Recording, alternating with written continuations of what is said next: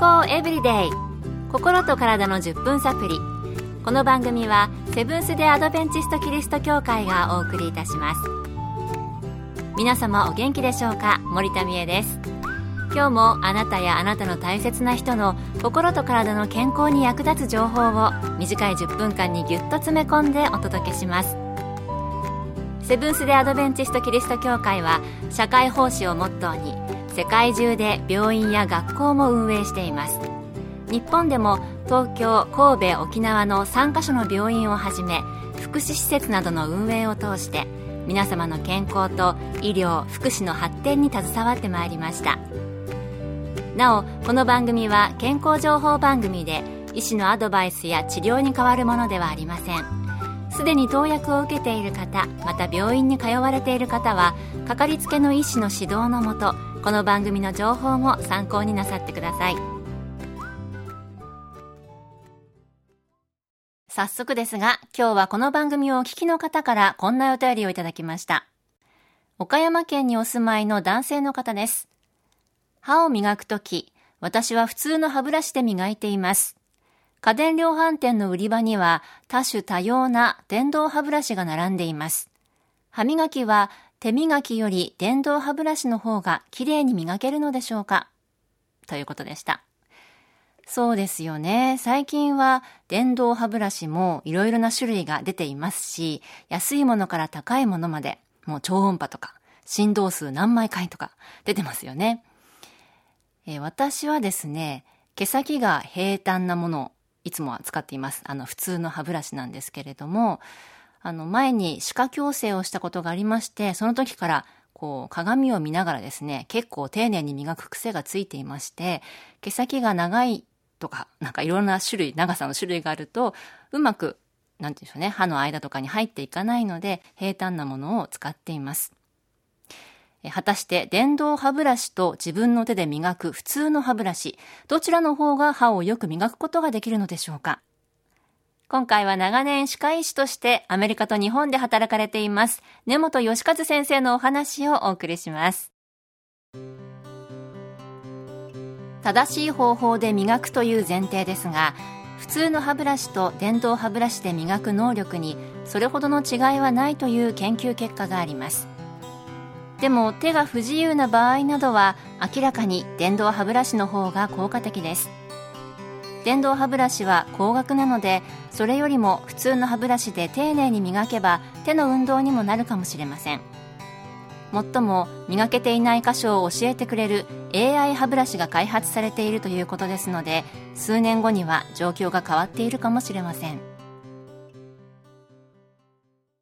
正しい方法でしっかり磨けば電動でも普通の歯ブラシでも変わらないという研究結果があるんですね。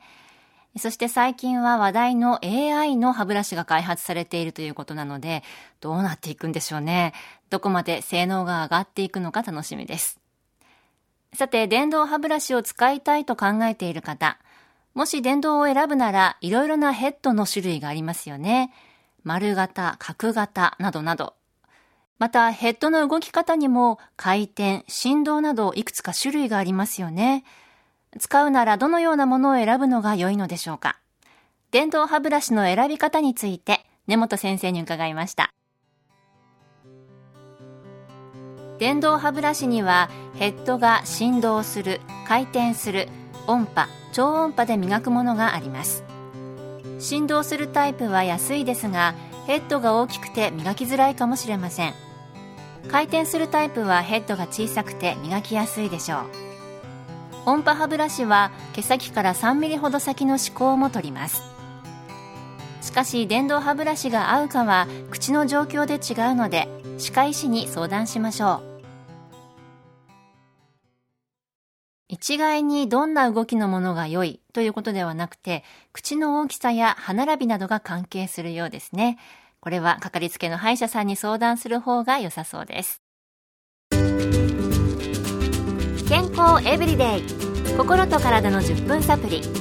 この番組はセブンス・デ・アドベンチスト・キリスト教会がお送りしています。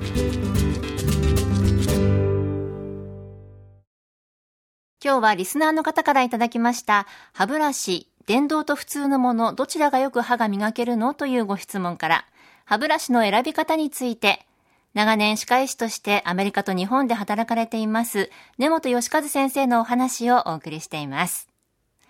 先ほどは、もし電動歯ブラシを選ぶならどのようなものがいいのかお聞きしました。今度は、もし普通の歯ブラシを選ぶなら、普通の歯ブラシにも硬め、柔らかめ、ヘッドの大きいもの、小さいものなどありますが、どのようなものがいいのか、根本先生にお聞きしました。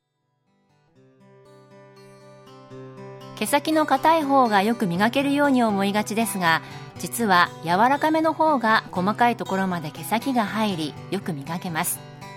また、ヘッドは小さめの方が口の奥まで届きやすいでしょう。歯ブラシは小さくて柔らかめが良さそうですね。私が使っているのも実は歯医者さんに教えていただいているので、柔らかめで小さめのヘッド使っています。最後に歯ブラシ、使った後どうしていますか？水ですすいで洗面所に置いている方が多いかもしれませんが、何かで殺菌などをしている方いらっしゃるでしょうか？根本先生に歯ブラシの保管方法についてお聞きしました。水道の流水で毛先をよく洗いましょう。洗い終わったブラシをジメジメしたところに置きっぱなしにすると、毛先に残ったばい菌が増殖する可能性があります。それなので、なるべく風通しの良い場所、できれば日の当たる場所に置くと良いでしょう。歯をきれいに磨いて歯ブラシを使い終わったら、なるべく風通しが良くて日の当たるところに保管するのがいいみたいですね。特に殺菌するために何かを使うとは根本先生言われていませんでしたが、確か自然の日光にも殺菌作用がありますよね。次に使うときに増殖した菌を口に入れないよう、今日から我が家は歯ブラシを窓際に置きたいと思います。今日はリスナーさんの質問を取り上げてお送りしました。この番組ではリスナーの皆さんからの質問にもお答えしていきたいと思います。あなたもぜひこの番組の感想や質問、またこんな話題を取り上げてくださいなどリクエストがあればお送りくださいね。今日の健康エブリデイいかがでしたか？